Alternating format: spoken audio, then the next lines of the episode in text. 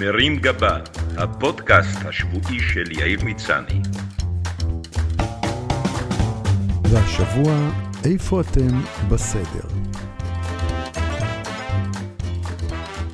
לקראת ראש השנה, ורגע לפני הגזרות והסגרים למיניהם, עלה אצלנו הרעיון להעביר כמה ימי חופשה בבית של חברים בצפון, בפורמט של החלפת דירות. הם רצו להתקרב למרכז לכמה ימים, ואנחנו דמיינו טיולים בצפון על כל המשתמע מכך.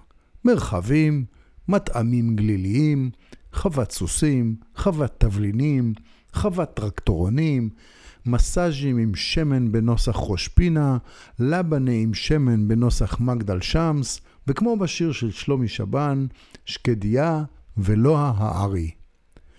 מהרגע שעלה הרעיון, חשתי שתוקפת אותי אי נוחות לא מוסברת, וניסיתי להבין ממה היא נובעת. לכאורה, מדובר בחופשה חסכונית למדי, שמתאימה בול לאנדרלמוסיה הנוכחית. לנסוע לחו"ל עכשיו זה לא משהו שבא בחשבון למי שלא מתכוון לחתום על הסכם שלום עם בחריין, ולפוצץ בוכטות על מלון זה ממש לא מתאים לתקופה שבה הפכנו למעצמת אבטלה עולמית. חוץ מזה, אני הרי אוהב את הצפון, אז מה בכל זאת מטריד את מנוחתי? אחרי מחשבות, הבנתי שמה שמלחיץ אותי הוא עניין חילופי הבתים. בני הזוג שחר, שאיתם אנחנו אמורים לבצע את הסוויץ' הנדל"ני קצר המועד, הם אנשים סופר נחמדים. הבית המושלם שלהם יושב במיקום פנטסטי, עם נוף מקסים, והם מסודרים ומתוקתקים לא פחות ממלון חמישה כוכבים. לכאורה, מדובר בסידור מושלם. למעשה, זה בדיוק מה שהלחיץ אותי. הבית של משפחת שחר כל כך מושלם, שהוא מזכיר את הבתים המעצבנים ומוציאי העיניים שאני רואה במגזיני העיצוב. הוא בקלות היה יכול לככב בכתבות עמוסות התמונות, שבהן אדריכל הפרויקט מסביר למה היה חשוב לו להשתמש במרפסת בעצי בוק שיובאו במיוחד מצרפת, כדי שישתלבו עם שקיעת השמש, ולמה התעקש לרצף את הבית בשיש קררה איטלקי כדי לספק תחושה קלאסית של ארמון ונציאני ביחד עם אווירה גלילית של חושה דרוזית. צ'או. הכל אצל משפחת שחר חדש, מבריק, מתוחזק, נקי ומודרני. המזגנים מרכזיים, החשמל חכם, הצנרת אינטליגנטי, למקלחת יש דוקטורט, והתקרה אטומה היטב בלי שמץ של נזילות. מר שחר הוא גם מהטיפוסים האלה שיודעים לתקן בעצמם כל דבר בבית.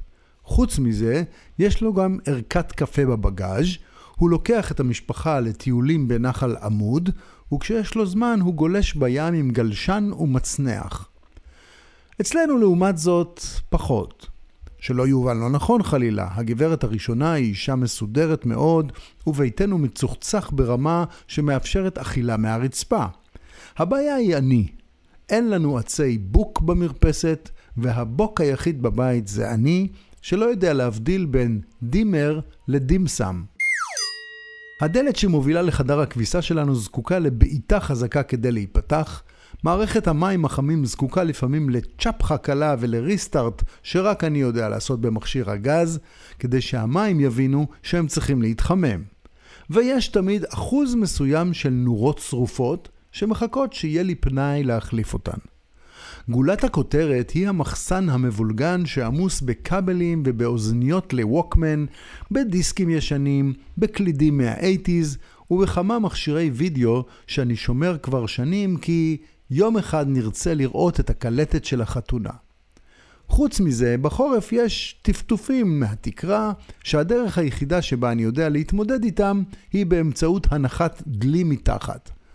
כשאני מזמין מישהו לתקן, הוא אומר לי שאין לו זמן ושאקרא לו בקיץ. אבל בקיץ אני שוכח מהעניין כי הטפטוף נפסק. רעייתי ביקשה ממני עשרות פעמים שניקח כמה ימים כדי לארגן את הבית, אבל תמיד הצלחתי לדחות את הרעיון לימים אחרים, כשיהיה לי זמן, או כשיהיה שלום עם הפלסטינים, מה שיבוא קודם. המחשבה שאצטרך להסביר למר שחר שמתארח בביתי איך מתגברים על כל התקלות אצלנו ומה עושים כשיש עומס מהמזגנים והפקק קופץ, גרמה לי לאי שקט. בעיקר כי כשאגיע אליו הביתה, הוא לא יצטרך להסביר לי כלום. הרי שם הכל מתוקתק כמו בירח דבש בוולדורף אסטוריה. ערב אחד, כשאני מודאג מחילופי הדירות הבלתי פריטטיים המתקרבים, רצה הגורל, ובעוברי ליד הטלוויזיה בסלון ראיתי שהקטנה שלנו צופה בעניין רב בסדרה חדשה בשם Get Organized. בסדרה השימושית, קליה וג'ואנה מנשוויל וחברות הצוות שלהן מסדרות לאנשים את הבתים המבורדקים שלהם. הבתים שראיתי שם נראו כמו מחסן של ויצו אחרי פגיעת הוריקן. ארון בגדים שיש בו יותר חולצות מחנות של פוקס, מחסן שיש בו 15 זוגות אופניים, משקולות, מזרנים ושלל מכשירי ריצה חלודיים שעל חלקם יש קן של ציפור. המטבח נראה כמו פיקניק נטוש של הצופים, עם מאות מוצרי מזון דחופים על מדפים שניתן להגיע אליהם רק בסיוע מכבי אש, ומזווה עם אלפי צנצנות, בקבוקים וויטמינים. המזמין מראה לצוות את הברוך, ואחרי כמה שעות או ימים מקבל את החירבה שלו מסודרת כמו מוזיאון בקופסאות פלסטיק שקופות, כשהכל מונח במקום הנכון עם תוויות או תמונות על גבי הקופסאות ולפי הצבע והגובה הנכונים. לכאורה, לא צריך להיות מהנדס או בעל דוקטורט בתורת הקוונטים כדי לסדר מטבח או מחסן. אבל אני יכול להעיד שבכל פעם שניסיתי לבצע את המטלה הזאת בעצמי, גיליתי שאני חסר חוליות. פתאום נחשפו מולי כמויות של שטויות שרכשנו לאורך השנים בגלל אופנות חולפות. מכשירים להכנת שייקים, צ'יפסרים, מכונות להכנת לחם, שמיד אחריהן, עקב השמנה מהלחם ומהצ'יפס, קנינו סטפרים, אופני ספינינג, משקולות ומודדי דופק. ומה בדיוק עושים עם חבילת חוטים ישנים לסטריאו שקניתי בגיל 15, חולצות T שקיבלתי מצליחת הכנרת, ונעלי אולסטאר שקניתי אחרי השחרור, ומשום מה אני לא מצליח להשתחרר מהם עד היום. כדי להיות לגמרי הגון, אספר שלפני כמה שנים הסכמתי להכריז על עצמי כחדל אישים בנושא התארגנות ביתית, ולהוציא את עצמי לנבצרות בתחום הסידור. אחרי שנים כבלגניסט חבוי שמעולם לא יצא מהארון וגם לא סידר אחד, עזרתי אומץ והודיתי בכך שאני אגרן מועד וגם פניתי לעזרה של שירות סידור. הייתה לי קצת בעיה עם המסר שאני מעביר בכך לבנות, על הורים ללא מסוגלות ארגונית, אבל בכל זאת שכרנו את שירותיה של מסדרת מקומית, שתקתקה לנו כמה מאגרי junk בצורה מופתית ובקופסאות שקופות. זה אמנם לא פטר אותי מהצורך להכריע בעצמי בסוגיות הרות גורל כמו האם לזרוק לפח את אוסף מגזיני להיטון משנות ה-70 שכבר הריח כמו הגרביים של סילבסטר סטלון ברוקי, אבל הסדרניות הנמרצות לפחות הכריחו אותי לקבל החלטות. בסיום העבודה הן השאירו את הבית והמחסן בסדר מופתי שהחזיק מעמד בערך שנה. אחריה כבר הצלחתי למלא מחדש את הימ"חים בבית בשלל ג'אנק מבורדק.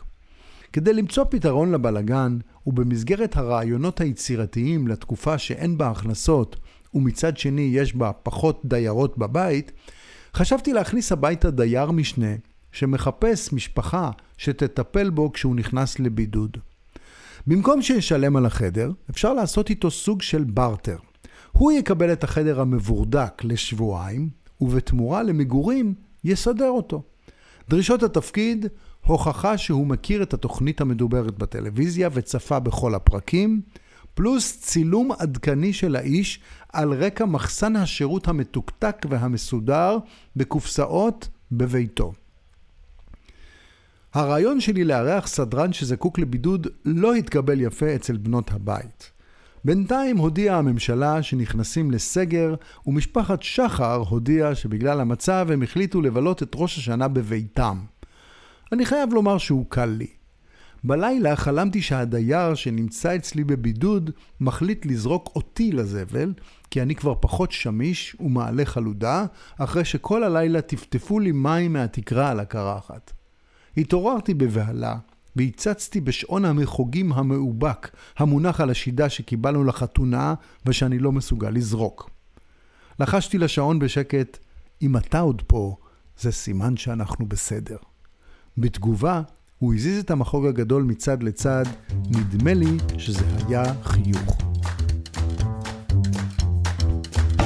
מרים גבה, הפודקאסט השבועי של יאיר מצני.